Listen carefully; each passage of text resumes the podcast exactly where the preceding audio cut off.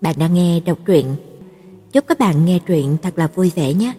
Hôm nay thì Ngọc Hạnh sẽ đọc tiếp phần 9, chương 38 của bộ truyện Vụng Trộm Yêu Anh. Nào, chúng ta bắt đầu lắng nghe nhé. Chương 38. Có lẽ vì chuyện xảy ra hôm nay, đêm hôm ấy Đoàn Gia Hứa có một giấc mơ. Mơ thấy anh nhận được giấy báo trúng tuyển của Đại học Nam Vu. Mơ thấy một tuần trước khi nhập học, mẹ Hứa Như Thục đã chuẩn bị xong tiền cho anh, lại bị cái người gọi là chủ nợ cướp đi. Mơ thấy đêm hôm đó nhà đã bán đi để trả nợ. Bọn họ thuê một căn hộ nhỏ, một phòng ngủ, một phòng khách. Mẹ anh Hứa Như Thục ngủ ở trong phòng ngủ, còn anh thì ở ngoài phòng khách. Kỳ nghỉ hè năm đó, Đoàn Gia Hứa gia sư cho mấy nhà liền, ngày nào cũng tối muộn mới về. Hôm ấy khi mà anh về tới, nghe thấy tiếng của mẹ gọi điện thoại. Bà gọi cho một vị đại bá trước đây khi mà thấy bà dìu dắt theo một đứa trẻ, đã giúp bà không ít. Điện thoại ở phòng khách. Đoàn Gia Hứa thấy mẹ nói chuyện điện thoại, chào hỏi người đó xong, bà cười, chậm rãi nói thêm một câu. Anh à Hứa nhà em thi đỗ Đại học Nam Vu rồi. Nói xong, bà im lặng, dường như là cảm thấy khó mở miệng nên là không nói tiếp nữa. Nhưng thâm tâm của bà biết rằng nếu không nói ra thì không được. Bà không được, nhưng còn Hứa, đứa bé đó rồi sẽ ra sao? Đúng không thể không nói, dù khó khăn như thế nào vẫn phải nói. Đại học Nam Vu là một trường tốt, còn tôi thi được đại học tốt như vậy đấy. Nhưng tôi không có tiền, nó vì muốn đi học đại học còn phải tự mình kiếm tiền. Tôi không có lo liệu được chu toàn cho nó. Tôi mong nó được đi học. Anh có thể cho tôi mượn một ít tiền được không? Ngày sau đó, từ đầu dây bên kia truyền tới tiếng chửi rủa của người kia. Điện thoại cũng không phải là loại tốt, âm thanh không rõ ràng, nhưng mà tiếng lớn tiếng vô cùng. Các người rốt cuộc là còn mặt mũi hay không? Tôi không có nghĩa vụ phải nuôi thằng nhóc đó, sao cứ hở ra lại vay tiền thế? Cút đi! Ngay lập tức, Đoàn Gia Hứa đi qua, giật lấy điện thoại, trực tiếp cúp máy. Căn phòng trở lại trạng thái yên tĩnh. Mẹ ngồi ngẩn người ra, đột nhiên lấy tay che mắt lại, khóc thành tiếng, cứ liên tục nói. Là mẹ có lỗi với con, mẹ có lỗi với con mà. Từ cấp 2 đổ về trước, Đoàn Gia Hứa chưa bao giờ biết cảm giác thiếu tiền. Anh chưa bao giờ cảm thấy được tiền quan trọng đến mức nào. Nhưng mà hiện thực khắc nghiệt đã đánh gãy những suy nghĩ ngây thơ của anh. Anh mới hiểu được, chỉ cần có tiền, trong một thời gian ngắn, lòng người đã có thể biến chất đến thế nào. Đoàn Gia Hứa nhìn thấy mẹ mình mờ mịt vô vọng, dần dần sụp đổ, trở nên e sợ tự ti. Cũng bởi vì thế mà lâm bệnh nặng, càng ngày thì càng yếu ớt. Sau đó, Đoàn Gia Hứa nhìn thấy, lúc ấy mình đã trưởng thành, ngồi xuống trước mặt của mẹ, ngước đầu lên nhìn bà. Anh cong môi cười, nói rằng, mẹ có tin không? Số tiền này con có thể kiếm ra được. Mẹ không cần phải hỏi vay người khác nữa, con sẽ tự mình kiếm tiền, con sẽ chăm sóc cho mẹ. Chàng trai cười thật ôn hòa, con sẽ tìm lại cho mẹ những ngày tốt lành trước kia. Vậy nên mẹ chờ thêm một chút nữa, có được không? Đoàn Gia Hứa tỉnh lại từ trong giấc mộng. Trời còn chưa sáng, cả căn phòng tối đen như mực. Hắn không buồn ngủ nữa, đứng dậy đi ra khỏi phòng, đến phòng khách rót ly nước, rồi bỏ thêm 2 viên đá vào. Bây giờ khoảng 3 giờ sáng, Đoàn Gia Hứa đứng cạnh bàn ăn trong phòng bếp, cầm điện thoại lướt xem tin tức mới. Ngoại trừ Bình Phong mở group chat thì chỉ thấy Tiền Phi đang phát điên trên quy chat. Tiền Phi, ha, Tiền Phi, lão tử thành công rồi. Còn bổ sung thêm mấy cái icon cười. Tôi kích động quá không ngủ được, nhất định phải nói ha với cái đám đang say ngủ các cậu. Đoàn Gia Hứa gõ bàn phím. Không ngủ à? Ngay sau đó, tiếng nhạc chuông điện thoại vang lên, là Tiền Phi gọi tới. Đoàn Gia Hứa cầm ly nước, đi ra ghế sofa, ngồi xuống mới ấn nhận nút. Tiếng của Tiền Phi rất to. Cậu lại không có hoạt động giao lưu tình cảm gì đấy à? Đoàn Gia Hứa cười khẽ, chậm rãi nói. Ừ. Tiền Phi nói, chờ một lát, tôi còn chưa nói. Cậu biết hôm nay tôi cầu hôn thế nào không? Là đêm nay đó. Đoàn Gia Hứa ngồi tựa vào ghế, im lặng nghe hắn kể. Sau khi mà Tiền Phi đã rành mạch chi tiết tường thuật lại buổi tối lãng mạn của hắn, hưng phấn vẫn chưa giảm. Cảm động chưa? Sao rồi? Nghe xong có phải là cũng muốn kết hôn không? Đoàn Gia Hứa giọng điệu tùy tiện. Tim đau quá, Trước kia chẳng phải là cậu đã nói muốn ở cùng một chỗ với tôi sao? Tiền Phi đáp, cậu đừng có buồn nôn như thế nữa có được không? Mấy lời sai năm đó mà cậu vẫn nhớ à? Tha cho tôi đi. Đoàn Dứa bật cười, chúc mừng hẳn mấy câu. Đúng rồi, Tiền Phi chuyển từ trạng thái nam sĩ sắp kết hôn sang ông Mai, cười hì hì nói, lần trước cậu nói là đi xem mắt thế nào? Đoàn Dứa miễn cưỡng nói, sao ai cũng hỏi câu này vậy? Không phải, sao lại mãi không ưng người nào thế? Tiền Phi nói, không thì cậu đến Nam Vu đi, trường tôi có nhiều em thích cậu lắm, đến khi đó tôi sẽ sắp xếp một buổi gặp mặt, cậu thích đạp mấy thuyền cứ thoải mái. Cậu không sợ bị vợ tương lai nghe được à? Lại còn muốn đạp nhiều thuyền. Uổng tôi biết cậu lâu như thế, mẹ nói chứ mà tìm bạn gái à? Bây giờ cô ấy không có ở đây mà. Tiền Phi nói, tôi nói thật đấy, không phù hợp thì thôi đi, chẳng lẽ cậu không thích ai sao? Dạ hử ừ một tiếng. Tiền Phi kinh ngạc, thôi đừng có nói thích nữa, hảo cảm với ai không? Lần này thì Đoàn Gia Hứa trầm mặt, đây chẳng phải là ngầm thừa nhận sao? Tiền Phi lập tức bắt lấy, đó, trời ơi có biến mà. Ai vậy? Đoàn Gia Hứa nửa giả nửa thật nói, cậu không biết được đâu, nhưng mà hơi nhỏ. Kém nhiều tuổi không? Tiền Phi lại hỏi, chẳng lẽ là một đứa trẻ sơ sinh à? Đoàn Gia Hứa buồn cười, nào có nhỏ như vậy. Trẻ vị thành niên thì không nói, nếu như đã thành niên rồi mà cậu không dám theo đuổi thì tôi chính thức coi thường cậu. Hưng phấn đã hết nên là bắt đầu buồn ngủ. Đoàn Dứa cũng không có định trò chuyện tiếp với hắn. Này người sắp kết hôn, cậu còn chưa nói xong mà. Ngủ đi. Đoàn Dứa cúp máy. Sau đó anh uống nốt cốc nước, đi đến trước tủ tivi, cầm bức ảnh hai người chụp chung, mang về phòng đặt ở tủ đầu giường. Nhìn thế nào cũng vẫn thấy là một đứa trẻ. Anh đang nghĩ gì đấy nhỉ? Chắc là do độc thân lâu quá rồi. Đoàn Dứa thở dài, đầu ngón tay gõ khẽ xuống bàn mấy cái, chậm rãi nhả ra ba chữ, tự như là đang nhắc nhở chính mình. Tiểu bằng hữu. Tang Trĩ thấy đêm nay Đoàn Dứa có chút lạ, về nhà bắt tay lên trán nghĩ, có phải cô lỡ làm ra hành động gì đó bất thường rồi không? Nhưng lại cảm thấy nếu anh đã biết tâm tư của mình rồi thì cũng không thể phản ứng như thế được. Sáng hôm sau, cứ nghĩ mãi về chuyện đó, Tang Trĩ nhắn quy chat hỏi cô gái hôm trước có tới làm phiền anh nữa không. Nghe được câu trả lời của hắn mới thấy an lòng. Không quản chuyện này nữa, tập trung sức lực mà ôn thi. Đến ngày 20, tất cả các môn học đã xong xuôi.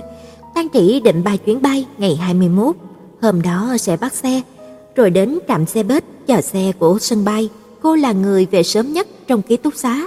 Trước đó, 4 người đã giao hẹn với nhau, trước khi mà về sẽ tụ tập một tối chơi bời. Vậy nên sau khi mà thi xong, cả 4 đều không có về ký túc xá, mà đi thẳng đến một nhà hàng Nhật ở ngoài trường. Sau khi ăn xong, Ngô Tâm đề nghị, gần đây mới mở một quán rượu, không bằng đến đó xem thử đi. Ninh Vi lại hỏi, tớ có thể mang theo bạn trai không? Uông Nhật Lan, tôi cũng muốn hẹn một nam thần khối một. Gần đó, còn mở mấy quán nhậu, khách hàng chủ yếu là sinh viên, ngẫu nhiên gặp người quen là chuyện hết sức bình thường, lại còn là thời điểm vừa hết năm học như lúc này. Nhóm của Tang Trĩ cũng đã gặp mấy nhóm. Ngô Tâm, này Nhật Lan, sao người còn chưa tới? Chắc sắp rồi.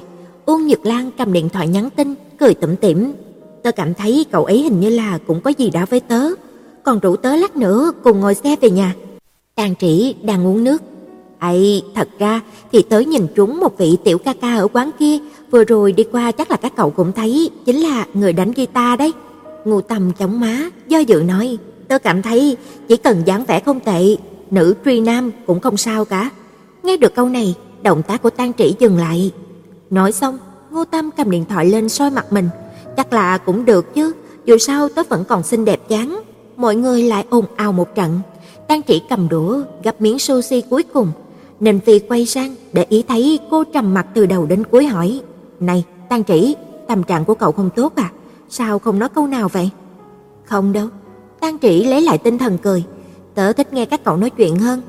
Có lẽ vì vừa mở cửa, quán rượu vẫn ít khách, không ồn ào như Tang Trĩ tưởng tượng. Ninh Phi gọi bạn trai tới, sau đó còn gọi thêm cả Giang Minh, mong có thể ghép hai người thành đôi. Giang Minh rất là tự nhiên ngồi xuống cạnh Tang Trĩ. Tang Trĩ chưa từng nói chuyện trực tiếp với hắn bao giờ, bình thường đều là qua WeChat. Cô nhìn hắn, không thấy có gì xấu hổ, nhưng cũng không có chủ động nói chuyện. Dáng dấp của Giang Minh rất là tuấn tú, mắt một mí, ngũ quan rõ ràng, người hắn cao gầy, cười lên rất là lãng tử, là một chàng trai ấm áp. Mọi người chơi trò chơi nhưng mà cô không tham gia, một mình ngồi sang một bên nghịch điện thoại. Tâm tình vốn không tốt lắm, cả buổi chẳng nói câu nào, chỉ nhấp thử ly rượu có màu sắc rất là đẹp ở trước mặt, hương vị hơi chát, còn có vị ngọt ngọt. Tang Trĩ thấy vị này hơi lạ, không hợp với khẩu vị của cô lắm, nhưng không uống nốt thì lại lãng phí, đành miễn cưỡng uống nốt. Giang Minh đã uống không ít, lúc này lại gần nói, đây là rượu nồng độ cao đấy. Giang Minh cầm một chén khác tới, cậu uống cái này đi. Tang Trĩ cảm thấy hơi choáng, cô lắc đầu, thấp giọng nói, không sao, tôi không uống nữa đâu, cậu uống đi. Giang Minh cũng không ép cô, cậu có muốn uống nước không? Không cần đâu, cảm ơn. Tang Trĩ nhìn xung quanh, muốn hỏi đám ngu tâm là có muốn về ký túc xá chưa.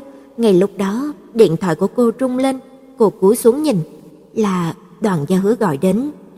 Alo, ngày mai 8 giờ em... Còn chưa nói xong, đã nghe thấy tiếng ồn từ bên đầu dây của cô, lập tức chuyển. Em đang ở đâu vậy? Quán rượu gần trường ạ. Tang Trĩ hơi không thoải mái, giọng nói cũng không rõ. Em đi cùng mấy người bạn cùng khói, nhưng mà em cũng sắp về rồi. Đang định hỏi xem bạn cùng phòng có về cùng không? Uống rượu cơ à? Tang Trĩ không dám thành thật, chỉ có một chút thôi ạ.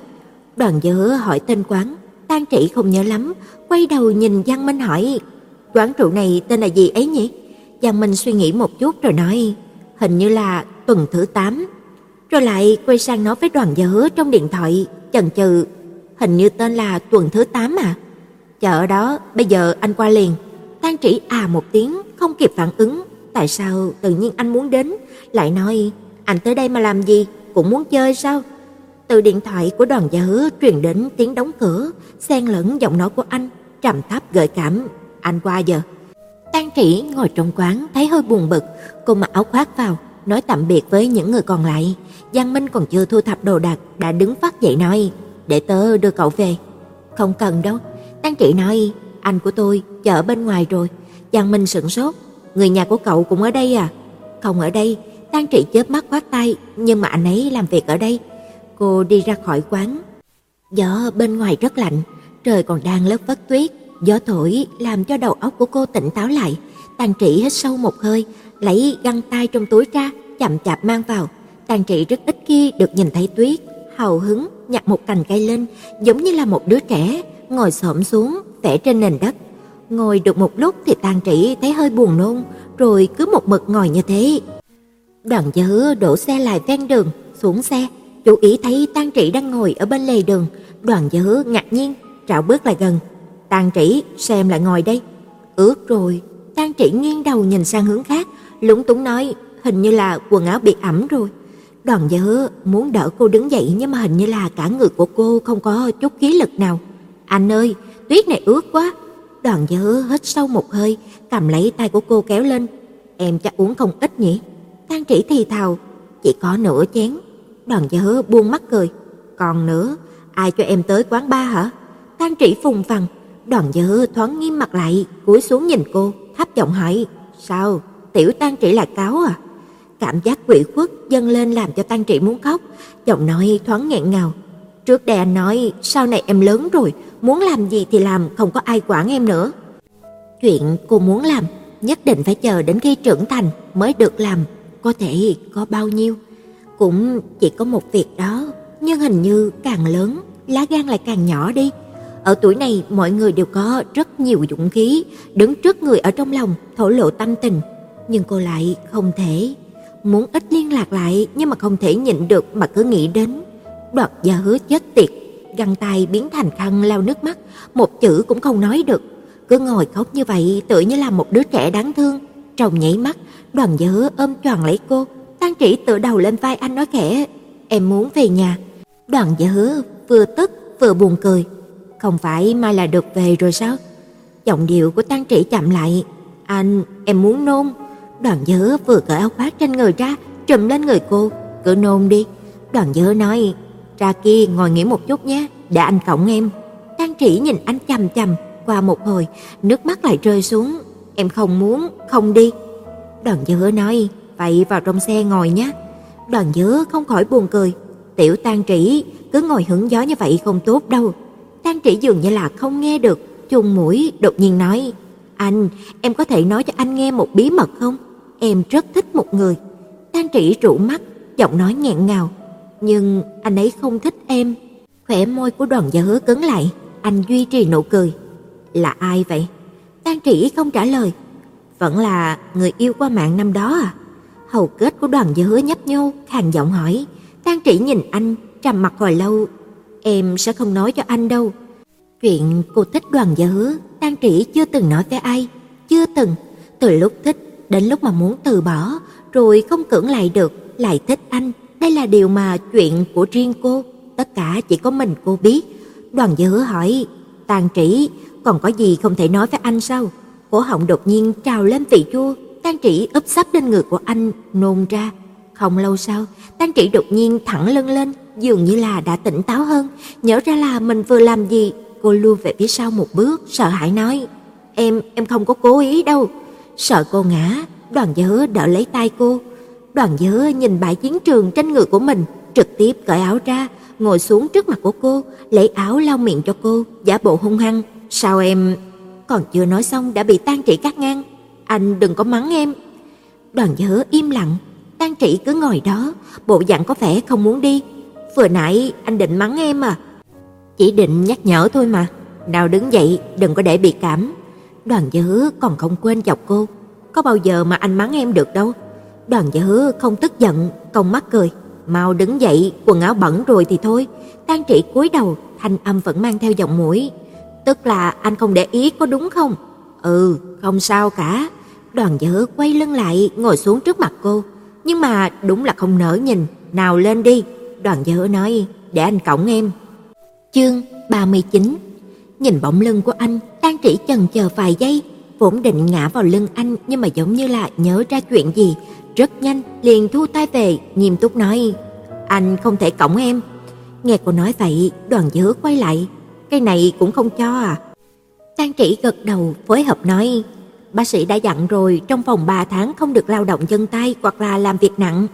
Đoàn Gia Hứa sững sờ, khóe môi cong, sai thành dạng này rồi mà vẫn còn nhớ lời của bác sĩ nói gì à?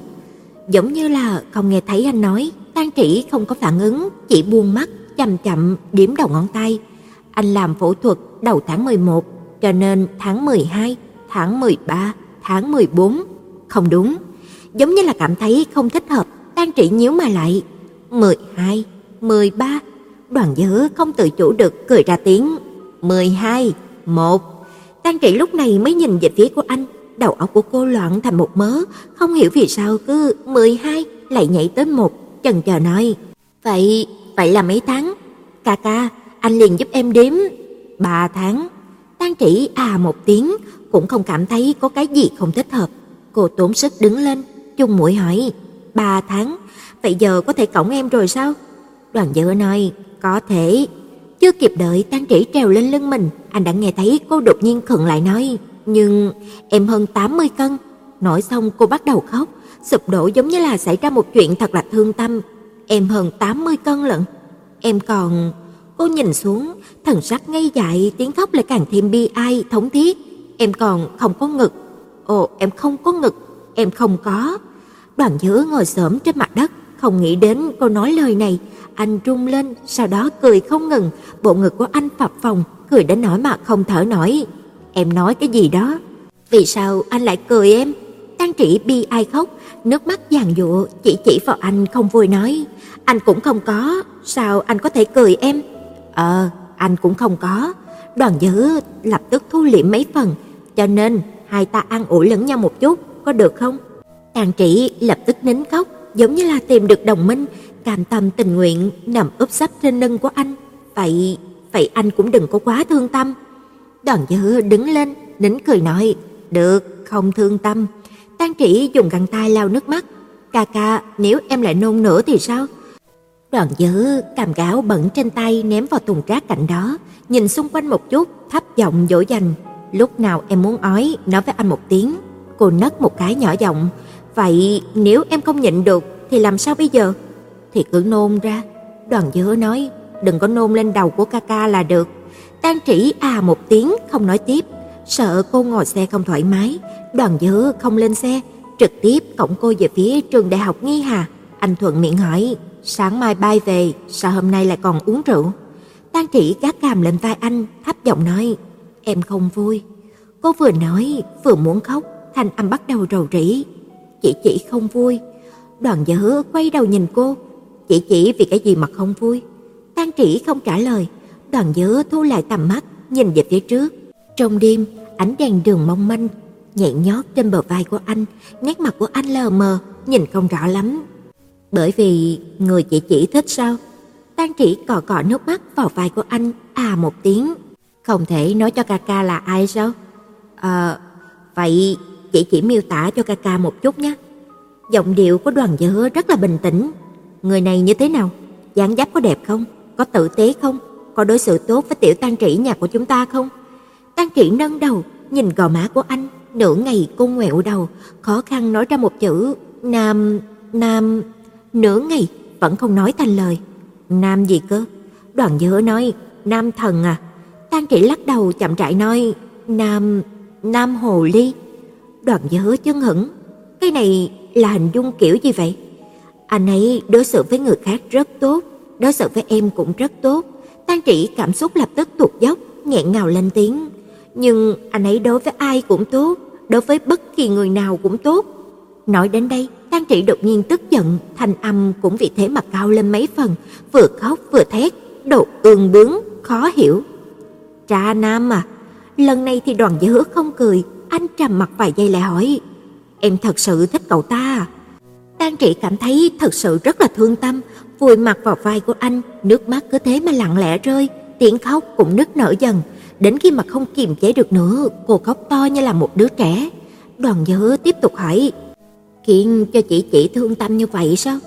Ngự khí của anh ôn hòa, vậy liền không thích hắn nữa, có được không? Tang Trĩ không nói gì thêm, chỉ nức nở khóc. Đoàn Gia Hứa cũng không nói gì nữa. Hai người đã đến cổng trường đại học Nghi Hà. Dựa theo ấn tượng, hướng của Tang Trĩ hay chỉ, anh cõng cô vào ký túc xá. Trên lưng tiếng khóc dần nhỏ xuống, cho đến khi mà chỉ còn tiếng hít thở nho nhỏ. Hẳn là cô bé con này đã khóc mệt, đã ngủ thiếp đi. Ban đêm trường đại học vừa yên tĩnh lại vừa náo nhiệt. Mấy tớp học sinh tụm lại nói chuyện cùng nhau. Đi sâu vào trong trường là ánh đèn đường vàng lấp lánh, nhu hòa tỏa ra những dải sáng lấp lánh xuống đường, hệt như là bước vào một thế giới khác. Đi đến một đoạn vắng, mọi thứ đều an tĩnh, chỉ nghe tiếng lá xào xạc, tĩnh mịch đến độ có thể nghe được từng tiếng bông tuyết nhẹ nhót trên mặt đường. Đoàn Gia Hứa đột nhiên quay đầu nhìn cô, thấy hai mắt của cô nhắm nghiền, giống như là khóc mệt mỏi nên là ngủ tiếp đi, nhưng mà nước mắt vẫn theo bờ má hồng chảy xuống, dáng vẻ khi ngủ thật là không thoải mái. Đoàn Gia Hứa hô một tiếng, Tang Trĩ. Hô hấp của cô đều đều, phả vào cổ của anh, nhẹ nhẹ, ấm áp. Đoàn Gia Hứa nhìn cô chằm chằm thật lâu, đột nhiên cười, nhẹ giọng thì thầm, thật sự thích đến thế sao? Nam hồ ly à? Kìa, Đoàn Gia Hứa thì thào nói, anh biến thành như thế, có được không? Tiểu cô nương không có động tĩnh, dường như là bị kéo vào mộng cảnh thật sâu, không nghe thấy bất kỳ cái gì nữa.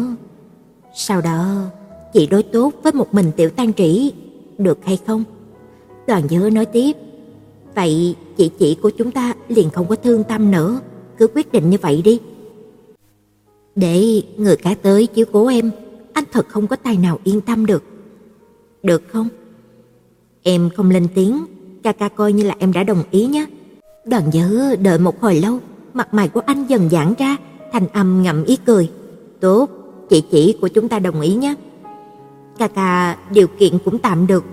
Đoàn Gia Hứa cà lơ phớt phơ nói, hào quá, dáng dấp cũng thật là tuấn tú, trừ lớn tuổi hơn em một chút. Thời điểm anh mới 20 tuổi, liền có ai đó nói anh già. Bây giờ em cũng đã nhanh chóng 20 tuổi rồi. Anh dường như là cảm thấy có chút đạo lý, trêu chọc nói, cho nên tiểu Tang Trĩ nhà chúng ta cũng đã già rồi. Tiểu cô nương này, anh nhìn cô lớn lên, cũng được anh chiếu cố nhiều năm. Nếu như có thể gặp được một người con trai tốt, cô thích người đó vĩnh viễn đối xử tốt với cô, vậy là tốt nhất. Đó là đương nhiên là tốt nhất. Nhưng anh sợ trong quá trình đó cô sẽ bị tổn thương, sẽ giống như đêm nay, thời điểm mà uống say cũng không dám đem tâm sự trong lòng của mình nói ra. Đến khi mà ngủ vẫn không cầm được nước mắt, vẫn thương tâm khóc trong mơ. Đoàn Gia Hứa nghĩ trừ người nhà của cô, hẳn là không có ai có thể đối tốt với cô hơn anh. Ca kiếm nhiều tiền một chút, để tiểu Tang Trĩ của nhà chúng ta có thể ăn phiên kẹo đường, trị giá 1000 khối tiền. Đoàn Dứa nói, sau đó em liền tha thứ cho anh có hành vi dự định trâu già gặm cỏ non. Anh cười, có được không? Tang Trĩ mơ mơ màng màng, nghe tiếng của Đoàn Dứa đánh thức cô, hỏi cô số phòng của ký túc xá, sau đó cõng cô lên lầu, cẩn thận cho cô uống một chén mật ong ấm. Xong xuôi, tựa hồ còn nhờ cô bạn phòng kế bên qua thay quần áo giúp cô. Sau đó nhớ mang máng, cô theo thói quen leo lên giường, để đến khi mà cô tỉnh dậy thì đã là ngày hôm sau. Đầu cô đau như là có ai đó cầm chày bổ ra, nghe ngốc ngồi dậy, lập tức choáng váng. Hồi ức tối hôm qua nháy mắt ùa về. Cô nói rất nhiều, cùng anh nói rất nhiều. Cô nói với anh mình thích một người, bất quá do uống say nên là không nói nên lời, giống như cái gì cũng chưa nói. Nhưng cô đã nôn lên người của anh á. Tang Trĩ dùng sức nắm tóc, sụp đổ đem mặt giấu vào trong chăn. Cô nhìn điện thoại thấy tin nhắn quy chat của Đoàn Gia Hứa. Cô nhếch môi, mở ra. Mấy bạn cùng phòng đã sớm tỉnh, chú ý đến động tĩnh của cô, đều đồng loạt nhìn lại. Uông Nhật Lan ngồi tại chỗ, ngửa đầu nhìn cô, bác quái nói, Tang Trĩ, ngày hôm qua đưa cậu về chính là anh chàng cậu nói lúc trước, bạn của anh trai cậu sao? Tang Trĩ ngừng tạm, dương mắt. Ừ. Ngô Tâm hưng phấn nói, ta nói thật sự quá là đẹp trai á.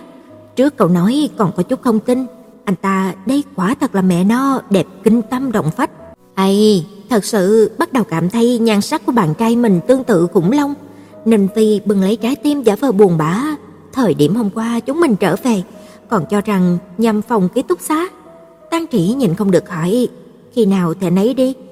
Tầm 12 giờ chúng mình trở về. Ninh Vi nói, anh ấy giống như là một mực ngồi canh chừng cậu, chúng mình về anh ấy mới rời đi. Uông Nhật Lan, hẳn là sợ cậu không thoải mái, liền ở lại chiếu cố cậu. Tang Trĩ gật đầu, cúi đầu nhìn điện thoại. Ca số 2 nhắn, anh dặn bạn cùng phòng của em 9 giờ gọi em dậy. Ca số 2, thời gian này vé máy bay không còn, muốn đổi giờ bay cũng khó, vé khác cũng không có, em phải dậy đúng giờ, không thì không thể về nhà được đâu. Nhớ uống nhiều nước, 10 giờ anh qua đón em ra sân bay. Tang Trĩ trả lời lại, vâng, sau đó mở mắt nhìn giờ, 9 giờ hơn, cô vén chăn lên, bắt đầu thu thập giường chiếu, vừa sắp xếp đồ, vừa nói, đời mình nếu còn uống rượu lần nữa thì chó cũng không bằng. Ngô Tâm hiếu kỳ, sao thế? Tang Trĩ không nói nên lời. Uông Nhật Lan cười tủm tỉm nói, say rượu quá, cưỡng hôn người ta à? Làm sao có thể? Tang Trĩ bỗng nhiên ngẩng đầu, chớ có nói nhảm. Cậu say rượu tỏ tình à? Tang Trĩ vò chăn ném vào góc giường, liếc mấy bạn cùng phòng một chút. Vậy hẳn là hiện tại mình đã phát hiện rồi. Ninh Vi nói, vậy cậu đã làm gì rồi? Tang Trĩ ngừng động tác, xoắn xít nửa ngày, cuối cùng chán nản nói, mình nôn hết lên người của anh ấy. Cả phòng im lặng thật lâu. Ngô Tâm ho nhẹ, trách không được, hôm qua mình ngửi thấy một mùi không lẫn vào đâu được. Uông Nhật Lan đồng tình nói, hay tình cảm thầm mến này có lẽ đã đến hồi kết thúc rồi. Ninh Vi, cậu sao không có cố kiên nhẫn một chút? Mình cũng không nghĩ đến nha. Tang Trĩ thở hắt ra, trong nháy mắt liền nghĩ đến hình ảnh bản thân bê bối lúc đó. Cô ngửi ngửi áo, nhíu mày nói, ai mặc kệ, chút nữa mình sẽ xin lỗi anh ấy. Ninh Phi, bất quá anh ấy dường như là cũng không có thể hiện sự ghét bỏ đâu. Anh ấy tính tình tốt như vậy đó, kể cả mình có nôn lên đầu của ảnh, đoán chừng ảnh cũng không có tức giận.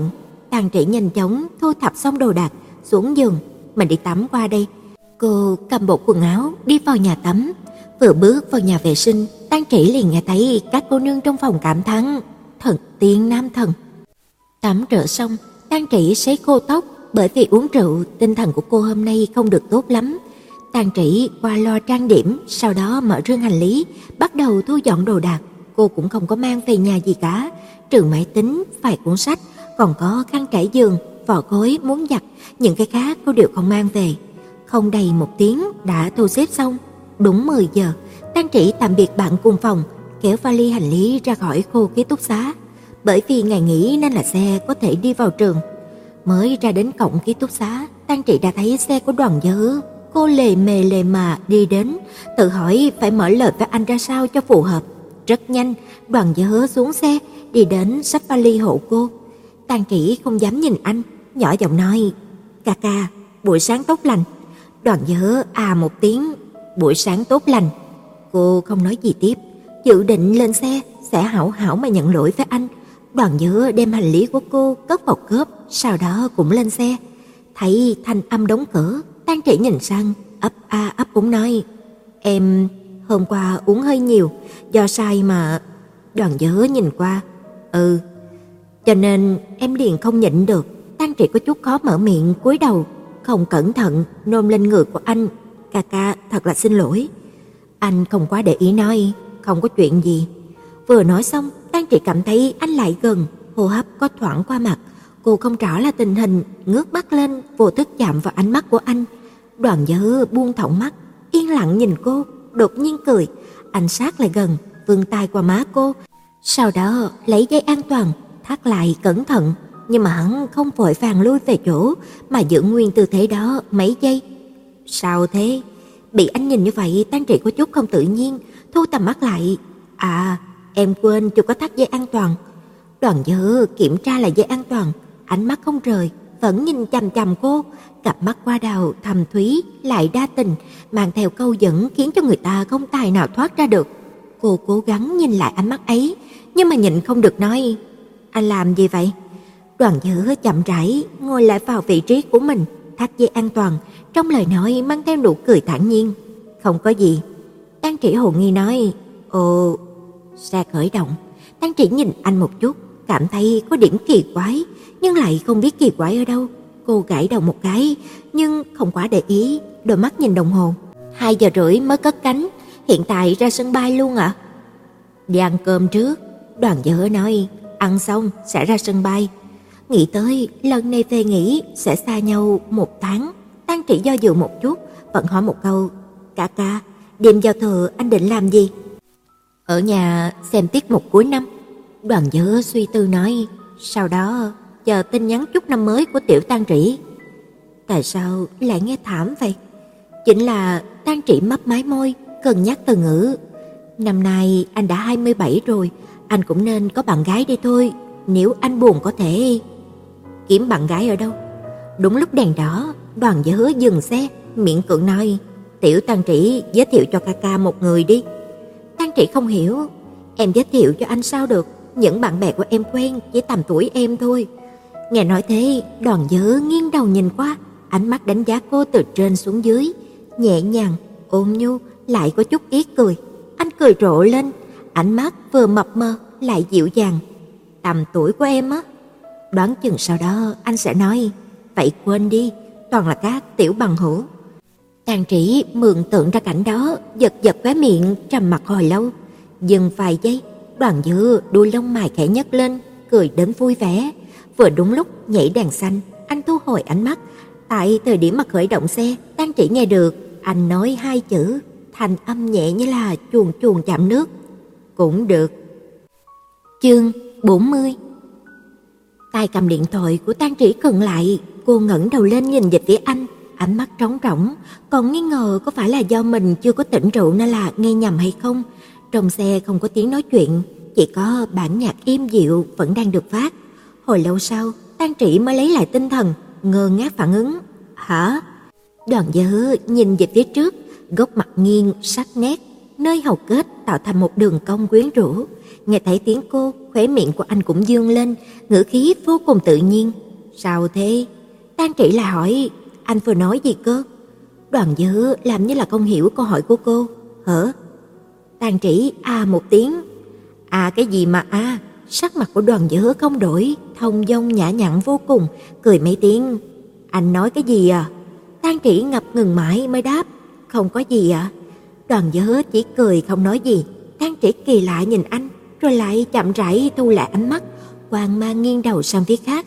Cô cúi xuống, lấy trong túi ra một cái bình giữ nhiệt, rót một cốc để uống. Chú ý thấy thế, Đoàn Gia Hứa hỏi: "Em uống gì thế?"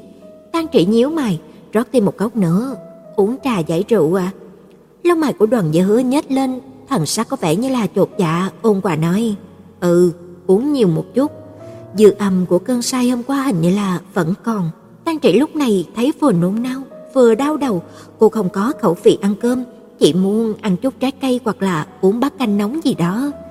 Đoàn Dứa suy nghĩ một lát rồi quyết định tới một quán chuyên món Quảng Đông ở gần đó. Lúc đi qua tiệm trái cây, Đoàn Dứa vào mua 2 hộp dâu tây. Trong lúc mà chờ Tang Trĩ gọi món, Đoàn Dứa cầm 2 hộp dâu tây đi rửa sạch. Tang Trĩ lật dở menu hồi lâu, cuối cùng chỉ gọi một bát cháo trứng muối thịt nạc. Thấy Đoàn Dứa quay lại, Tang Trĩ đẩy menu đến trước mặt của anh. Em chọn được món rồi, anh xem thử xem muốn ăn gì thì gọi đi. Đoàn Dứa để hộp dâu tây xuống, rút tờ khăn giấy lau khô tay rồi nhận lấy menu. Anh nhìn qua một lượt rồi hỏi, chỉ ăn một chén cháo có no không? Em không muốn ăn mấy món này. Tang Trĩ chỉ, em muốn ăn dâu cơ. Ăn gì đó lót dạ đã, rồi mới được ăn. Đoàn Dứa cầm bút lên, dựa theo khẩu vị của Tang Trĩ chọn thì mấy món nữa. Uống trà trước đi, anh còn có chuyện muốn hỏi em. Giọng điệu của anh nghe có khác gì là đang định tính sổ không cơ chứ. Tang Trĩ ngay lập tức nhớ tới chuyện tối qua tới quán rượu. Theo bản năng thì giải thích, quán rượu hôm qua gần trường của bọn em nên là cũng chỉ có toàn sinh viên thôi. Sinh viên của trường em cũng hay tới đó lắm.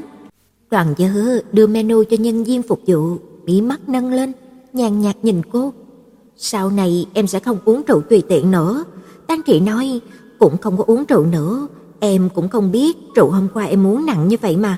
Em thấy tửu lượng của mình cũng không có kém nên mới uống cố cho khỏi lãng phí thôi. Đi với ai? Bạn cùng phòng ạ? Thật không? Đoàn Dứa chống một tay lên cằm, mắt khẽ gập xuống nhìn thẳng vào cô. Sao anh còn nghe thấy có tiếng của nam sinh nhỉ? Tang Trĩ nhớ lại, đó là bạn của bạn cùng phòng em. Giọng nghe cũng quen tai đấy.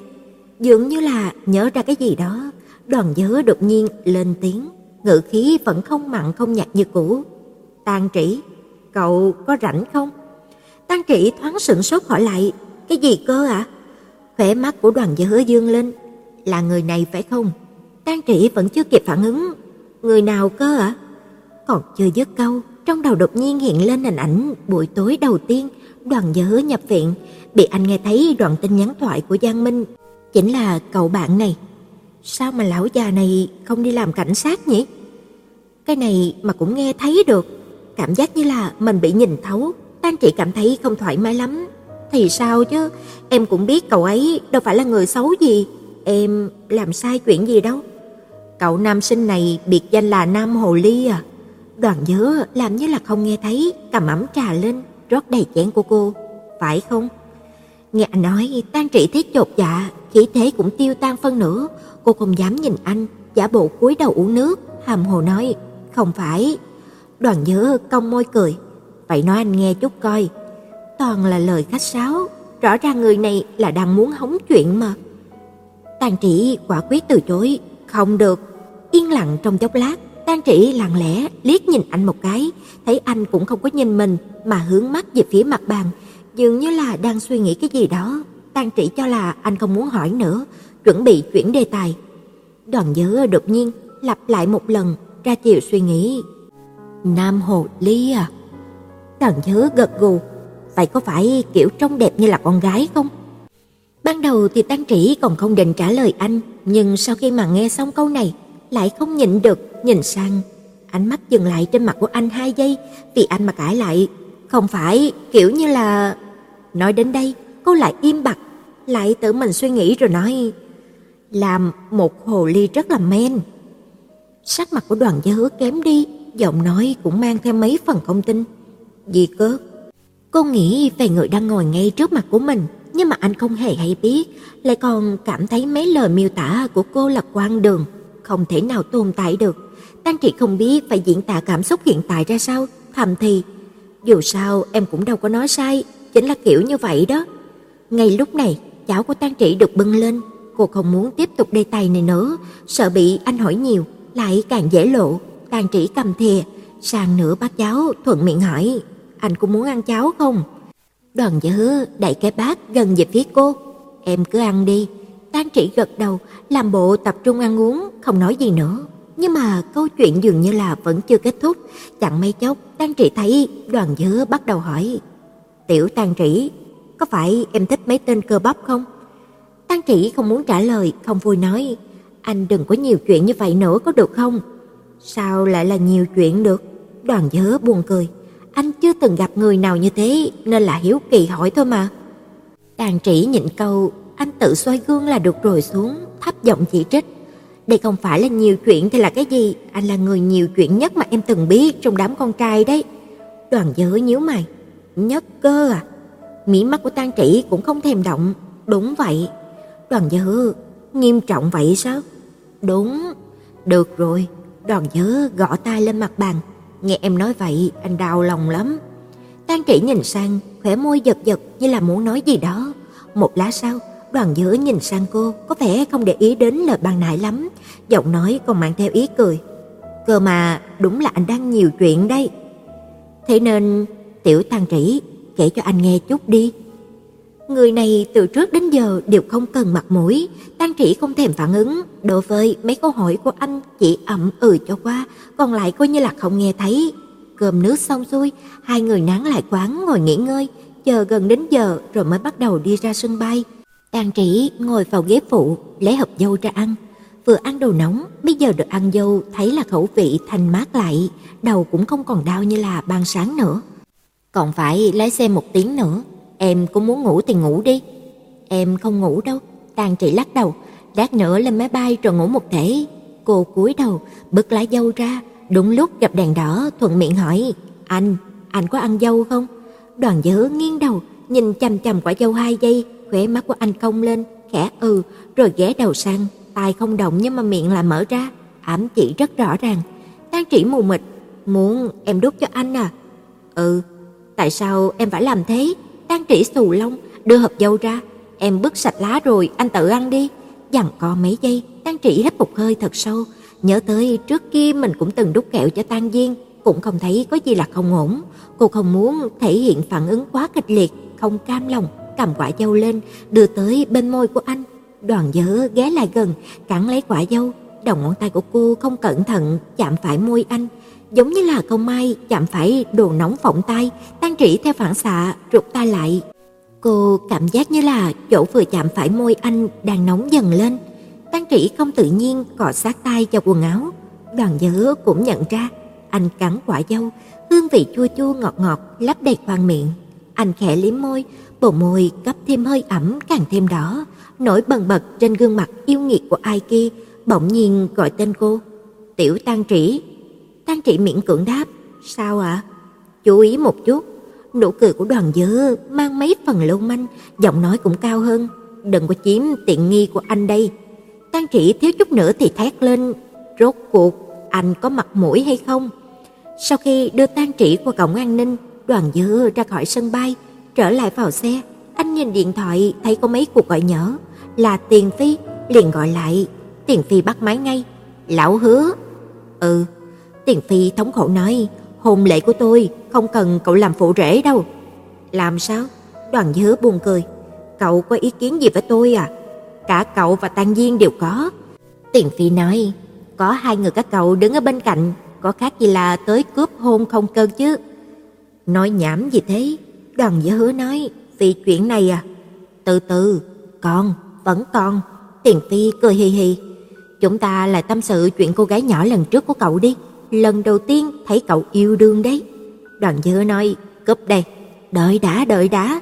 Ngữ khí của Tiền Phi mang mấy phần khiển trách: Này, có phải lâu rồi không gặp, cậu không coi tôi là huynh đệ nữa có đúng không? Không phải chuyện của cậu thì còn lâu tôi mất quản nhé. Lại là chuyện này.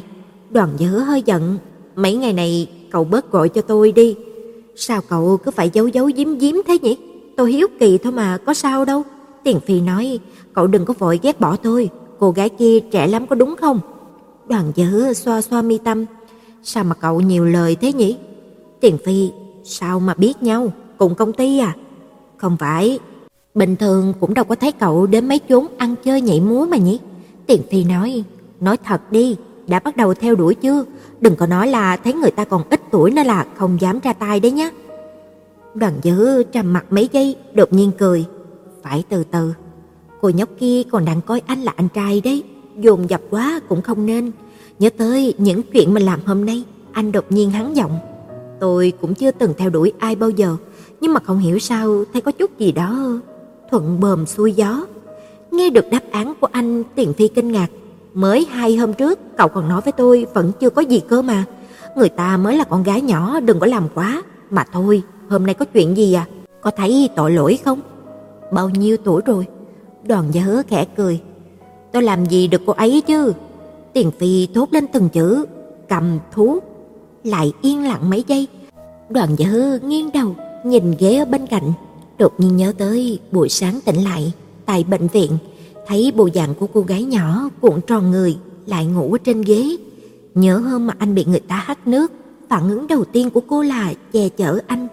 Nhớ lúc mà cô say không còn biết trời trăng là gì, nhưng vẫn ghi nhớ lời bác sĩ dặn anh sau phẫu thuật. Nhớ tới khi mà cô ngồi trên ghế phụ vui vẻ ăn dâu tây. Nhớ 2 núm đồng tiền nho nhỏ khi mà cô cười, và bộ dạng cô khóc vì một người khác. Đoàn Gia Hứa rủ mắt cười nhạt. Cảm giác cũng không có tệ. Gì cơ? Tôi cũng sắp 30 rồi, cũng không muốn bỏ lỡ nữa. Lần này phải thử xem. Đoàn Gia Hứa thấp giọng nói. Nhưng nếu không ai dọa đến cô ấy thì coi như là xong. Nhưng tôi có cảm giác. Tay của Đoàn Gia Hứa chạm cánh môi dưới, nhớ tới phản ứng của Tang Trĩ, buồn cười. Tôi đang làm khá tốt đấy. Chương 41. Lên máy bay, Tang Trĩ tìm vị trí của mình, sau đó ngồi chat WeChat với Tang Diên tầm 1 tiếng mới tắt máy. Máy bay cất cánh, phát ra tiếng ầm ầm rồi lao thẳng lên không. Tang Trĩ kéo tấm chắn cửa sổ xuống, nhìn chăm chú cảnh vật bên ngoài, ngắm thành phố Nghi Hà dần dần thu bé lại rồi biến thành một cái chấm nhỏ xíu. Cô thu ánh mắt, từ từ nhắm hai mắt lại nghỉ ngơi, vẫn không ngủ được. Tang Trĩ dứt khoát cầm quyển truyện tranh ra đọc tiếp đoạn hôm trước đang đọc dở. Đọc tờ được tờ không một lúc, Tang Trĩ thở hắt ra, bỗng nhiên kép cuốn sách lại, bắt đầu hồi tưởng chuyện tối qua. Cô ngồi giữa đất nghịch tuyết, Đoàn Gia Hứa xuất hiện, cô bắt đầu khóc, sau đó nói mình thích một người, sau đó nôn lên người của anh, về sau lại nói một đống loạn thất bát đáo, vừa khóc vừa nháo cực kỳ chật vật. Về sau được anh cõng về trường như thế nào, đã nói gì thì hoàn toàn không có ấn tượng, ký ức cực kỳ ăn khớp, không có chi tiết nào bị choáng đoạn hay là điều bất ổn. Nhưng phản ứng hôm nay của Đoàn Gia Hứa tại sao lại giống như là ngày hôm qua cô sai, đã nói lời gì không nên nói với anh. Nghĩ thế nào cũng thấy có gì đó không đúng. Nếu như thật sự cô đã nói gì thì anh cũng không thể có biểu hiện như là ngày hôm nay. Tang Trĩ nhớ đến phản ứng lần mà anh bị dội nước, nụ cười khi đó cô không thể giải thích được. Hôm mà cô nôn lên người của anh cũng thế, bộ dáng của anh cũng giống hệt hôm đó. Tang Trĩ, đàn ông có tuổi, tinh thần có phải là thất thường như thế? Máy bay hạ cánh tại sân bay Nam Vu, Tang Trĩ lấy bản hướng dẫn đi đến nơi lấy hành lý. Cô mở điện thoại ra, nhìn thấy tin nhắn của Tang Diên, liền lập tức nhắn lại. Em đến rồi, đến đón em. Cô đợi nửa ngày, rốt cuộc cũng lấy được hành lý, nhanh chóng kéo ra phía cửa. Tang Diên vẫn đang đợi ở ngoài, toàn thân mặc một kiện quần áo đen. Anh thắc mắc, một tay đút túi, tay khác thì cầm điện thoại di động giống như là đang nói chuyện điện thoại. Tang Trĩ đi đến trước mặt của anh, thấy anh không thèm ngẩng đầu lên. Tang Trĩ đột nhiên nhớ tới tin nhắn của anh, đem ca ca trong miệng nuốt trở lại, thân thiết đổi thành Tang Diên. Tang Diên dừng động tác, lạnh lạnh nâng mắt. Tiểu quỷ, muốn tạo phản rồi hả? Tang Trĩ chớp mắt, chính anh bảo em đừng có gọi anh là ca ca nữa mà. Anh mày làm thế để mày hạn chế tìm anh mày đòi tiền đó, thì sao?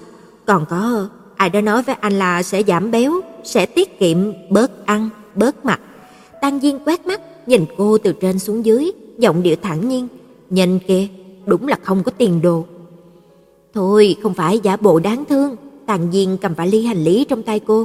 Nhớ giảm béo đi. Tang Trĩ rất là khó chịu. Em mới có 80 cân. 80 cân của Trung Quốc bằng 40 kg của Việt Nam. Ồ, Tang Diên nói, béo chết đi được. Tang Trĩ nhịn không được, quay sang xỉa xối anh. Anh nhìn qua còn tưởng cao có 1,5 mét đó. Tang Diên thờ ơ đáp. Ồ, vậy mày chỉ có 1 mét bỏ đôi sao? Tang Vinh đang đi công tác, trong nhà chỉ có mẹ Lê Bình. Trên bàn ăn đã bày la liệt đồ ăn ngon, còn bà thì vẫn đang hì hục trong bếp, thiền biến phản quá ra mấy đồ tráng miệng nữa. Nghe thấy động tĩnh, mẹ lập tức đi ra, trên tay còn ướt sũng. Tang Trĩ nhảy bổ vào lòng của bà, ôm thật chặt. Hơn mấy tháng không gặp, mẹ cũng thật là nhớ cô con gái út. cau mày nhìn cô, ngoài miệng không ngừng thương tiếc lẩm bẩm: sao dạo này gầy thế, ăn uống đủ không? Bên môi lại thoáng ý cười không giấu được. Rất nhanh, bà nhìn về phía sau, thấy Tang Diên, phía biểu lộ lập tức thay đổi. Tiểu tử thối này còn biết trở về à? Con gái của dì Vương, anh cũng không đi gặp có đúng không? Hôm trước để cho con gái nhà người ta ngồi ở tiệm trà hơn một tiếng đồng hồ. Tang Trĩ lần đầu nghe thấy mẹ nói chuyện, lập tức an tĩnh, trong mắt nhanh chóng đảo qua người của Tang Diên. Mẹ, không có chuyện gì làm hay sao mà cứ hôm nay tìm người này, ngày mai lại tìm người khác, bắt con đi xem mắt. Tang Diên bỏ vali hành lý của Tang Trĩ qua một bên, lười biếng nói, chẳng phải con đã nói là con không đi hay sao? Lê Bình chỉ tiếc là rèn sắt không thành thép, mắng vài câu, lại tiến vào phòng bếp tiếp tục chuẩn bị bữa tối. Có thể thấy việc này lặp đi lặp lại không ít lần. Tang Diên không quá để ý, đi đến bên sofa, ngồi xuống rót một chén nước, thảnh thơi nghỉ ngơi. Tang Trĩ lập tức đi đến bên cạnh anh, hiếu kỳ hỏi, ca ca, anh đi xem mắt à? Tang Diên liếc nhìn cô, liên quan gì đến mày không? Em chỉ muốn quan tâm anh chút thôi mà. Tang Trĩ phá lệ cảm thấy hứng thú. Anh không có đi à? Anh mày đẹp trai ngời ngời, nam thần trong truyện ngôn tình bước ra thế này, mà cần phải đi xem mắt á? Nhưng đúng là anh không có đối tượng yêu đương gì. Tang Trĩ cẩn thận nghĩ tìm lý do. Là anh không đủ tốt, không xứng với người ta, hay là anh vốn không có hứng thú? Tang Diên dựa lưng vào ghế, kệ con em hót líu lo bên tai. Tang Trĩ nhớ đến việc Đoàn Gia Hứa nhờ mình hỗ trợ giới thiệu bạn gái, vẫn kiên trì mở miệng, nếu không thì anh lập tem cùng với Gia Hứa ca ca đi. Nghe vậy Tang Diên dương mắt lên, gần đây hình như là anh ấy cũng muốn tìm bạn gái, anh có thể qua Nghi Hà tìm anh ấy, hoặc để cho anh ấy qua Nam Vu tìm anh. Tang Trĩ thất thần nói, sau đó các anh có thể lập thành một đôi để mà đi xem mắt cùng nhau, hiệu suất tăng gấp đôi đó. Nhưng mà Tang Trĩ đột nhiên cảm thấy vấn đề này thật là khó giải quyết. Anh khả năng tương đối thiệt thôi rồi, bởi vì nếu đi cùng với Gia Hứa ca ca, anh chỉ có thể làm nền cho anh ấy thôi, hoặc là hai người có thể. Tang Diên lạnh lùng cắt ngang, mày có thể câm miệng được rồi đấy. Tang Trĩ lập tức nuốt lời định nói vào, lầu bầu, được rồi, anh cứ ngồi đó mà cô đọc hết quãng đời còn lại đi. Đúng lúc đó chuông điện thoại di động của Tang Diên vang lên, hắn mở mắt, đột nhiên mỉm cười, tâm tình hình như là rất tốt. Tiểu quỷ, nói cho em biết. Tang Trĩ, sao ạ? Gần đây có một cô gái đang cố tán tỉnh anh trai hoàn mỹ của em. Tang Diên nói, mà anh lại không có thời gian ứng phó mấy người không liên quan, hiểu không? Tang Trĩ có chút hoài nghi những gì mà cô vừa nghe thấy, cực kỳ khó khăn nói hết câu. Anh nói gì cơ? Có người muốn theo đuổi anh à? Cho nên Tang Diên lập tức tắt di động, chậm rãi nói, mày đi mà để cho Đoàn Gia Hứa đời đời cô độc đi, hoặc là vui vẻ giới thiệu cho cậu ta mấy người, để cho cậu ta lần lượt đi xem mắt. Tang Trĩ im lặng. Tốt nghiệp đại học không được bao lâu, Tang Diên liền dọn ra ngoài ở, cho nên ăn cơm tối xong hắn cũng không ở lại, chào Lê Bình liền đi. Tang Trĩ giúp mẹ thu dọn bàn ăn, sau đó mới về phòng sắp xếp đồ đạc trong vali ra. Cô đã chuẩn bị quà cho ba Tang Vinh cùng anh trai Tang Diên, bọc riêng thành hai hộp. Nhìn hai túi quà, Tang Trĩ bỗng nhớ Đoàn Gia Hứa kia nói sẽ tặng cô quà năm mới, cũng không biết sẽ tặng cái gì. Sinh nhật 18 tuổi của Tang Trĩ, Đoàn Gia Hứa tặng cô một bộ make up. Lúc ấy cô chuẩn bị thi đại học, chỉ đơn giản nói cảm ơn anh, cũng không để ý gì nhiều. Về sau thì bộ make up ấy đã bị cô ném lên bàn trang điểm, cũng chưa từng dùng qua lần nào. Thời điểm cô đi Nghi Hà cũng không có cầm theo. Nghĩ đến đây, Tang Trĩ đứng dậy, đi đến bàn trang điểm tìm hộp make up kia, nhìn qua là biết hàng hiệu nhất định không rẻ. Nghĩ vậy có thể thấy điều kiện hiện tại của anh tốt hơn hồi học đại học rất nhiều. Anh có xe, nhà ở khu vực trung tâm, anh cũng bớt khổ cực lao động vào kiếm tiền như trước. Ấy, cô rốt cuộc là vì cái gì mà luôn cảm thấy anh vô cùng đáng thương? Tang Trĩ ngồi lại trên mặt đất, chống cằm lên mép giường, im lặng suy nghĩ. Đầu óc của cô có chút mơ hồ. Sau một lúc, trong đầu không khỏi hồi tưởng lại, ngày hôm nay anh ngồi trên xe có phải là hay không? Cô đã nghe nhầm anh nói ra hai chữ cũng được. Đằng trước là một câu ừ. Anh lớn tuổi như vậy, được rồi, khẳng định là cô nghe lầm. Mà nói không chừng anh chỉ như là thường lệ lấy đùa giỡn trêu chọc cô làm vui, nhưng cũng không đúng lắm. Anh trước kia không có nói như vậy. Tang Trĩ càng nghĩ thì càng phiền. Cô bò lên giường, lộn một vòng. Tang Trĩ lấy điện thoại di động ra, không nghĩ thêm chuyện này nữa, nhắn cho Đoàn Gia Hứa. Em về đến nhà rồi. Nghĩ, Tang Trĩ bổ sung, Gia Hứa ca ca, anh hai của em hình như là có bạn gái rồi. Ca ca số 2 trả lời, ừ. Tang Trĩ gãy đầu một cái, tiếp tục thăm dò, hình như tuổi bạn kia còn nhỏ. Ca ca số 2, anh hai của em sẽ không yêu trẻ em tuổi vị thành niên đâu. Tang Trĩ chần chờ nói, trưởng thành là được sao? Qua một hồi lâu, Đoàn Gia Hứa gửi đến một tin nhắn thoại. Giọng nói đàn ông trầm thấp vang lên từ loa điện thoại, có chút thờ ơ không để ý, lại hàm chứa chút ôn nhu, gần gũi khó miêu tả. Trưởng thành à, đã tốt nghiệp trung học hay là đã học đại học? Đây không phải là đã là thành niên rồi sao? Nói xong, anh lại phát tiếp một tin nhắn thoại nữa. Tại sao lại không được? Bởi vì Đoàn Gia Hứa có thể nói ra ý nghĩ như vậy khiến cho Tang Trĩ cực kỳ không thể tưởng tượng nổi. Một đêm trằn trọc không ngon giấc, dùng lý tính để mà phán đoán. Cô cảm thấy anh đứng trên góc độ khách quan của một người ngoài cuộc để mà nói. Chí ít thì dù người nào nghe chuyện thì cũng thấy đạo lý này là bình thường, cũng không phải là khoảng cách tuổi tác quá lớn, chỉ hơn nhau có 6-7 tuổi. Nhưng thời điểm Tang Trĩ biết Đoàn Gia Hứa thì cô mới có 13 tuổi, cho nên có lẽ sẽ xảy ra duy nhất một khả năng. Trong mắt anh, cô vĩnh viễn dừng lại ở tuổi 13 bé bỏng đó, không có bất kỳ thay đổi nào, mãi mãi là đứa bé cần được bảo vệ, đứa em gái nhỏ của bạn anh. Cho dù anh có cho rằng anh có thể cùng cô gái ở độ tuổi của cô yêu nhau, nhưng những cô gái ấy mãi mãi không bao hàm cô ở trong đó. Tang Trĩ thực sự không ngủ được, nửa đêm đứng lên, lấy một thùng sách ở dưới giường ra, từ tốn mở thùng, lấy ra một đồ vật. Nhiều năm về trước, Đoàn Gia Hứa nói, nếu cô muốn thì liền tặng cho cô con thú bông xấu xí kỳ quặc. Tang Trĩ để nó lên giường, nhìn chằm chằm một hồi lâu. Một lúc sau, khóe miệng của cô buông lỏng, buồn thốt ra câu, nếu... Em nói, nếu thôi. Anh không coi em là đứa trẻ con, em cũng không thể lại theo đuổi anh. Tang Trĩ dùng ngón tay chọc vào trán của con thú bông, nhấn mạnh như là đang tự thôi miên mình. Em cũng không phải không có ai theo đuổi, em xinh đẹp như vậy, còn anh đã già rồi, thì mấy năm nữa đoán chừng thì nếp nhăn đầy mặt. Tang Trĩ thầm nói, đúng, Tang Trĩ mày nghĩ đúng lắm. Hôn lễ của Tiền Phi diễn ra vào đầu tháng Giêng. Bởi vì anh ấy ở Nam Vu nên là Tang Trĩ cũng coi như là khá quen thuộc. Thời cấp 2 cũng đón cô mấy lần. Thời điểm mà Tang Trĩ học cao trung, ngẫu nhiên Tang Diên sẽ mời anh ta đến ăn cơm, cho nên lúc mà anh ta kết hôn, Tang Trĩ cũng được mời. Mùng 5 tháng Giêng, Tang Trĩ đặc biệt thay bộ áo cầu kỳ cùng Tang Diên đi dự hôn lễ. Cô được an bài vào bàn đại học của Tiền Phi, cả bàn đều là con trai. Sau đó Tang Trĩ còn gặp Đoàn Gia Hứa. Tang Trĩ biết anh sẽ đến nên là cũng không quá kinh ngạc, chỉ là nhịn không được nhìn anh nhiều một chút. Đoàn Gia Hứa hôm nay mặc bộ vest đen, bên trong là áo sơ mi trắng, nhìn qua nghiêm chỉnh không ít, khí chất công tử nho nhã, lại hơn mấy phần phong lưu đa tình. Anh đứng ở đối diện Tang Trĩ, bên cạnh là một cô gái. Lúc này hai người đang trò chuyện với nhau. Tang Trĩ thu tầm mắt, đột nhiên thấy có cái gì đó không đúng, lại nhìn anh một cái nữa, lập tức chú ý.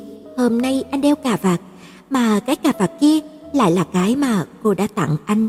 Tự hồ là nhận ra ánh mắt của cô, Đoàn Gia Hứa dương mắt nhìn sang, cặp mắt hoa đào trong khoảnh khắc cong lên, liền bước đến chỗ của Tang Diên. Hai người nói gì đó, sau đó thương lượng cùng một người đàn ông nữa, rồi Tang Trĩ an vị ngồi cạnh Tang Diên. Nghe thấy thanh âm vui vẻ của Tang Diên, ngữ khí muốn ăn đòn 10 phần. Đoàn Gia Hứa vừa đến đã vội vàng đi gặp ba ba rồi. Đoàn Gia Hứa thấp mắt, đội bộ chén đũa, không thèm để ý đến Tang Diên. Kêu một tiếng ba ba đi. Tang Diên tựa lưng vào ghế ngồi, đưa tay kéo hồng bao trên tay của Tang Vĩ. Vừa qua năm mới, ba ba cũng mừng tuổi cho anh. Kỳ là hồng bao của Tang Trĩ, lúc vừa chuẩn bị đi, một người thân qua chơi cho cô. Tang Trĩ nhìn, thấy không dễ cướp về, chỉ có thể nén giận làm như là không thấy, từ tốn uống nước. Mí mắt của Đoàn Gia Hứa giật, ánh mắt cực kỳ nhanh xoẹt qua ngựa của Tang Trĩ. Anh chống một bên mặt, nhìn Tang Diên ngân nga nói, ba ba, hô thì quá già, gọi ca ca có được không? Tang Diên nhíu mày, gọi đại ca cũng được. Nghe vậy, Đoàn Gia Hứa lần nữa nhìn về phía của Tang Trĩ, ánh mắt sâu thăm thẳm, lại có ba phần phong lưu tuấn lãng. Anh cười nhẹ, một chút kháng cự cũng không, thản nhiên nói: "Vâng, ca ca." Một tiếng cực kỳ kinh người.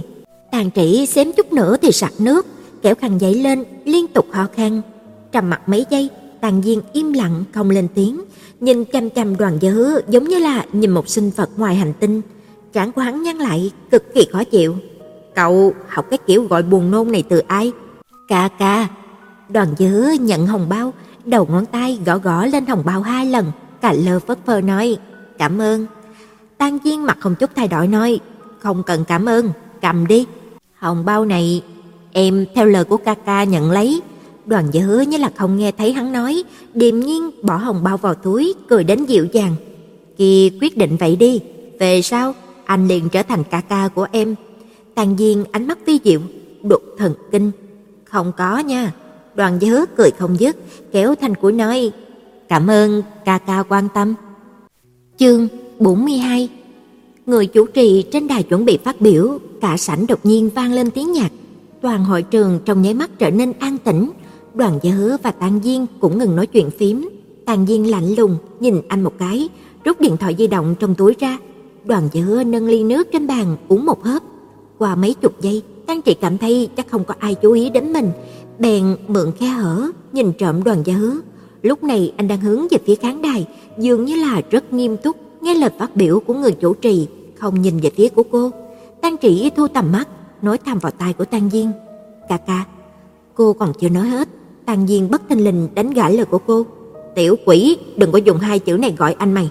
Giờ nghe hai tiếng này anh mày chỉ muốn ói." Tang Trĩ tiếp tục hỏi: "Anh Gia Hứa đã làm gì ạ?" Tang Diên đang nhìn điện thoại di động, nghe thấy thế dương mắt trực tiếp đưa điện thoại cho cô. Tang Trĩ nhìn vào màn hình, trên màn hình hiện lên các website bệnh viện tâm thần ở Nghi Hà. Tang Diên bất đắc dĩ nói: "Mình chỉ có thể giúp người anh em gắn bó keo sơn của mình đến đây thôi." Một giây sau, Tang Trĩ nhìn thấy Tang Diên đưa di động cho Đoàn Gia Hứa, còn bổ sung thêm một câu cực kỳ trăn trở, lo lắng: "Khi về, cậu có thể trực tiếp xin nhập viện." Đoàn Gia Hứa liếc qua, ôn hòa nói: "Không cần đâu, cảm tạ ca ca." Lần này không chờ anh nói xong, Tang Diên đã đưa tay ghim chặt cổ của anh xuống, dùng sức nhấn, giống như là đã không thể nhịn được nữa. "Lão tử sống hơn 20 năm, còn chưa muốn bị một tên già như cậu gọi là ca ca đâu." Đoàn Gia Hứa thoáng sững sờ, không có phản ứng. Bị đối xử như thế, anh ngược lại cười thành tiếng, bả vai rung động theo, mang theo âm khí, tức âm thanh nhỏ vụn. "Thế nào á?" Tang Diên nhìn anh chằm chằm vài giây, đến khi mà Tang Trĩ nghĩ Tang Diên sẽ lôi anh ra ngoài tẩn cho một trận, thì anh trai của cô bỗng nhiên buông tay ra, quay đầu nói với Tang Trĩ: "Đổi chỗ." Tang Trĩ ở một bên xem kịch hay, nghe nói thế có chút phản ứng không kịp, ngơ ngác một tiếng: "Muốn đổi vị trí với em á?" "Anh mày mà tiếp tục ngồi ở bên cạnh cậu ta," Tang Diên nhẹ nhàng nói, "Tiền Phi đoán chừng là không muốn trong lễ cưới của mình lại có chuyện ngoài ý muốn đâu." Tang Diên yên lặng chuyển bộ đồ ăn của mình qua chỗ của Tang Trĩ, nhường cô vị trí ngồi bên cạnh của Đoàn Gia Hứa. Cô không nhìn Đoàn Gia Hứa đang muốn uống trà trong tách của mình, bỗng điện thoại rung mạnh. Tang Trĩ dừng động tác, liếc mắt nhìn sang, là ba Tang Vinh. Cô ẩn nghe Tang Vinh nói: Chỉ ba mua một cái bánh kem sô cô la để ở trong tủ lạnh cho con rồi đó. Hôm nay ba và mẹ có tiệc xã giao, sẽ về muộn." Tang Trĩ nhỏ nhẹ đáp: "Vâng ạ." Ánh mắt của cô liếc nhìn Đoàn Gia Hứa, Đoàn Gia Hứa nhìn cô lập tức lúng túng tắt điện thoại nói: "Anh làm gì thế?" Đoàn Gia Hứa mí mắt hơi nâng lên: Chỉ là ai?" Tang Trĩ cảm thấy quỷ dị: "Anh thật sự không biết à?" Đoàn Gia Hứa cười: "Là anh hai của em à?" "Sao lại là anh ấy được?" Tang Trĩ không hiểu lắm: "Là nhũ danh của em." "À." Đoàn Gia Hứa cầm ấm trà rót cho cô một chén hỏi: "Tại sao chưa bao giờ anh thấy anh hai của em gọi em như vậy?" "Thì thoảng anh ấy cũng gọi," Tang Trĩ nói, "nhưng rất ít." "Vậy ai hay gọi nhũ danh của em?" "Thường chỉ có ba mẹ em thôi." Tang Trĩ suy nghĩ một chút, "Còn có cậu và dì, những người tương đối thân cận." Đoàn Gia Hứa như là có điều suy nghĩ, một tiếng. Một lát sau: "Đúng rồi." Đoàn Gia Hứa tùy tiện hỏi: "Ca ca số 2 là gì?" Tang Trĩ thần sắc không đổi, chỉ sang Tang Diên: "Số 1." Rồi chỉ sang Đoàn Gia Hứa: "Số 2." Anh tại sao lại quá thành anh trai số 2 rồi? Đoàn Gia Hứa dựa vào thành ghế, khẽ nghiêng nghiêng đầu, nhìn cô cười cười nói, anh hai của em vừa mới nhận anh làm em trai nuôi rồi. Tang Trĩ nhìn anh nhắc nhở, anh ấy còn nhỏ tuổi hơn anh. Tuổi trên chứng minh thư của anh là giả. Đoàn Gia Hứa cười, nói chuyện không có chút chính trực nào, hay cao lên, chứ trên thực tế anh trẻ hơn. Vậy thực sự là anh sinh năm bao nhiêu? Đoàn Gia Hứa nói, 96. Tang Trĩ bị sự mặt dày vô sĩ của anh làm nghẹn, trừng mắt nhìn anh hồi lâu, lúng ta lúng túng nói, anh nói anh sinh năm 90 còn có người tin, cái gì mà sinh năm 96 chứ? Làm sao? Em nhìn anh giống như là sinh năm 69 hơn. Nghĩ lường gạt ai, đã bao nhiêu tuổi rồi còn bảo mình mới có 18. Đoàn Gia Hứa nhíu mày, lời này của em là ý gì? Thấy biểu hiện của anh hiện tại, lại liên tưởng đến gương mặt của anh lúc vừa rồi, vui vẻ gọi Tang Diên là ca ca. Tang Trĩ do dự hỏi, ca ca, hôm nay sao mà anh kỳ quái thế? Có phải gần đây có rất nhiều người chê anh già không? Tang Trĩ, anh hai của em cũng ở đây đó. Đoàn Gia Hứa cầm lấy chén trà, chậm rãi uống một ngụm. Em gọi ca ca là muốn gọi anh, nhưng mà ca ca là để gọi cho Tang Diên. Vậy lúc đó làm sao phân biệt được? Tang Trĩ ngừng lại, trước kia sao không thấy anh nói như vậy? Đoàn Gia Hứa nhăn mày, đấy không phải vì ca ca của em không có ở đây sao? Dạ Hứa ca. Tang Trĩ không quá để ý đến vấn đề xưng hô này, tiếp tục hỏi, có phải gần đây đi xem mắt, người ta chê anh lớn tuổi nên là anh cảm thấy chướng mắt không? Xem mắt à? Nghe đến từ này, Đoàn Gia Hứa nâng mi lên. Nghe nói em có ý tưởng cho anh và anh trai của em lập tổ đội để mà cùng đi xem mắt à? Em chỉ là đưa ra ý kiến thôi mà. Tang Trĩ nghiêm trang nói, cái này chẳng phải là lo lắng cho hai anh sao? Dù gì thì có bạn bè đi cùng cũng cảm thấy vững tâm hơn. Đoàn Gia Hứa cười nhạt, nhưng anh hai của em không vui nha. Không đợi cho Tang Trĩ mở miệng, Đoàn Gia Hứa khóe mắt hơi cong, cúi người, xích lại gần cô một chút, thì thầm vào tai của cô, nếu không, hai chúng ta cùng lập thành tổ đội đi. Đoàn Gia Hứa ngừng vài giây, Tang Trĩ tâm tình có chút không thoải mái. Em làm sao cùng anh đi xem mắt được, mà người khác sẽ có ý kiến đó. Đoàn Gia Hứa hỏi, ý kiến gì? Sẽ nói anh. Tang Trĩ chậm rãi nói, đi xem mắt còn dắt theo con gái.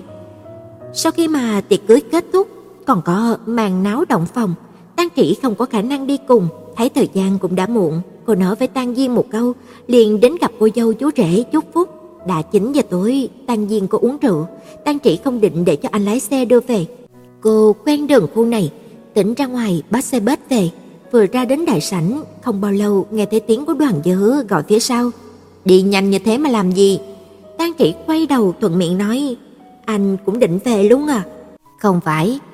Đoàn Gia Hứa vuốt vuốt chìa khóa xe trong tay, mặt mày cúi thấp, nhàn nhạt nói, đã trễ như vậy, trước tiên đưa em về. Tang Trĩ nhìn theo là chìa khóa xe của Tang Viên. Anh không có uống rượu sao? Thôi em tự đi được. Vừa lúc mà thang máy tới, Tang Trĩ đi vào. Ra ngoài là bến xe buýt rồi, em đi xe buýt về là được.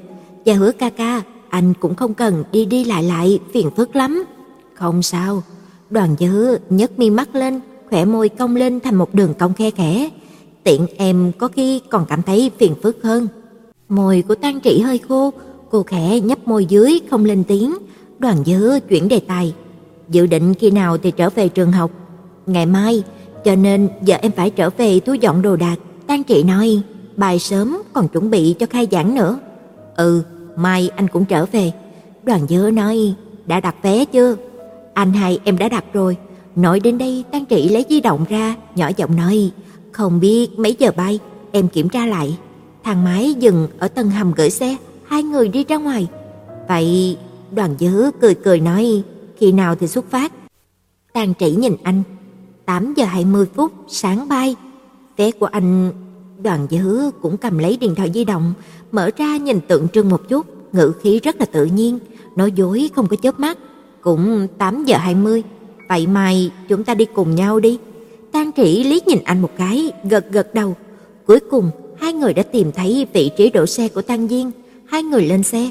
Đoàn Gia Hứa đang định thắt dây an toàn, đột nhiên cảm thấy túi có gì đó cộm cộm. Anh rút ra là hồng bao lúc rồi. Hồng bao của em mà. Tang Trĩ nhìn sang không có động tĩnh. Anh định trả cho em ư? Ừ. Đoàn Gia Hứa cười lên. Vậy cho chỉ của chúng ta. Ngoại trừ lần trước say rượu, Tang Trĩ lần đầu nghe anh gọi cô như vậy. Hô hấp của cô ngừng lại, ngón tay vô thức nắm lấy khóa kéo của túi sách. Sao tự nhiên anh lại gọi như vậy? Đoàn Gia Hứa ngữ khí lười biếng, tản mạn nói. Không phải em nói, những người thân cận đều gọi như vậy sao? Tang Trĩ hơi mất tự nhiên, à một tiếng, không cầm lấy cái hồng bao kia.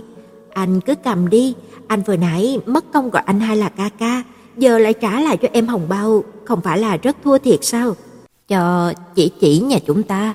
Đoàn Gia Hứa không nhúc nhích nhìn cô, dừng 2 giây rồi mới thu hồi tầm mắt, trong thanh âm lấy lại nụ cười thản nhiên. Tại sao lại thiệt thôi? Tang Trĩ không nói lại, đem hồng bao cất vào trong túi. Cô chậm rãi thắt dây an toàn, ghé người vào khung cửa kính, nhìn ra bên ngoài. Xe khởi động, trong xe nhất thời không có ai nói chuyện. Nửa ngày, Tang Trĩ chủ động nói, Gia Hứa ca ca. Ừ, anh thấy giờ không phải đã là thời điểm thích hợp. Tang Trĩ cân nhắc từ ngữ, không nóng không lạnh nói, suy nghĩ một chút về vấn đề có bạn gái rồi sao? Không phải em đang lo lắng vấn đề tìm bạn gái cho anh đấy chứ? Đoàn Gia Hứa thấy buồn cười, coi như anh cũng mới có 25 tuổi, gấp gáp cái gì? Vậy anh định đợi đến khi nào? Ngay cả anh trai của em cũng có người theo đuổi rồi. Cô cũng không muốn thúc giục anh, chỉ là cô muốn sang năm anh không phải ăn Tết một mình. Anh có ngã bệnh cũng có người chăm sóc, không phải một mình làm mọi việc. Radio trong xe đang phát ra một bản tình ca nhẹ nhàng nào đó, giai điệu im ái du dương như là hòa tan vào không khí, khiến mọi thứ như được phủ lên một tấm phim, vừa nhẹ nhàng vừa tình tứ. Đoàn Gia Hứa ngũ quan sắc nét như là một bức tượng điêu khắc, được ánh đèn vàng mờ mờ bên ngoài hắt vào khiến cho khuôn mặt của anh tăng thêm mấy phần nhu hòa. Ánh mắt của anh nhìn thẳng về phía trước, chuyên tâm lái xe. Thấy anh không có nói gì, Tang Trĩ cho là mình đang làm phiền anh, trầm mặc hồi lâu mới nói, anh đừng có không vui, em thấy mẹ em nói với anh hai cũng không vui, chỉ là... Cô không muốn nhắc lại chuyện gia sự của anh, cũng không biết nên nói như thế nào, nhỏ giọng nói, về sau em sẽ không nói nữa. Đoàn Gia Hứa đột nhiên nói, em năm nay bao nhiêu tuổi rồi? Không biết tại sao anh lại hỏi cái này, Tang Trĩ sửng sốt một chút, sau đó nghĩ nói, vừa qua sinh nhật tuổi 19. Sau khi mà cô trả lời, cũng không thấy anh nói tiếp. Tang Trĩ hơi nghi hoặc hỏi, rồi sao ạ? Sau đó cô nghe thấy tiếng cười của Đoàn Gia Hứa, ngữ khí có chút ý tứ. Vậy cứ chờ qua 1 năm nữa đi. Để ủng hộ kênh, quý vị có thể để lại bình luận, cũng như chia sẻ, hoặc có thể ủng hộ tài chính trực tiếp về các địa chỉ đã được ghi ở phần mô tả.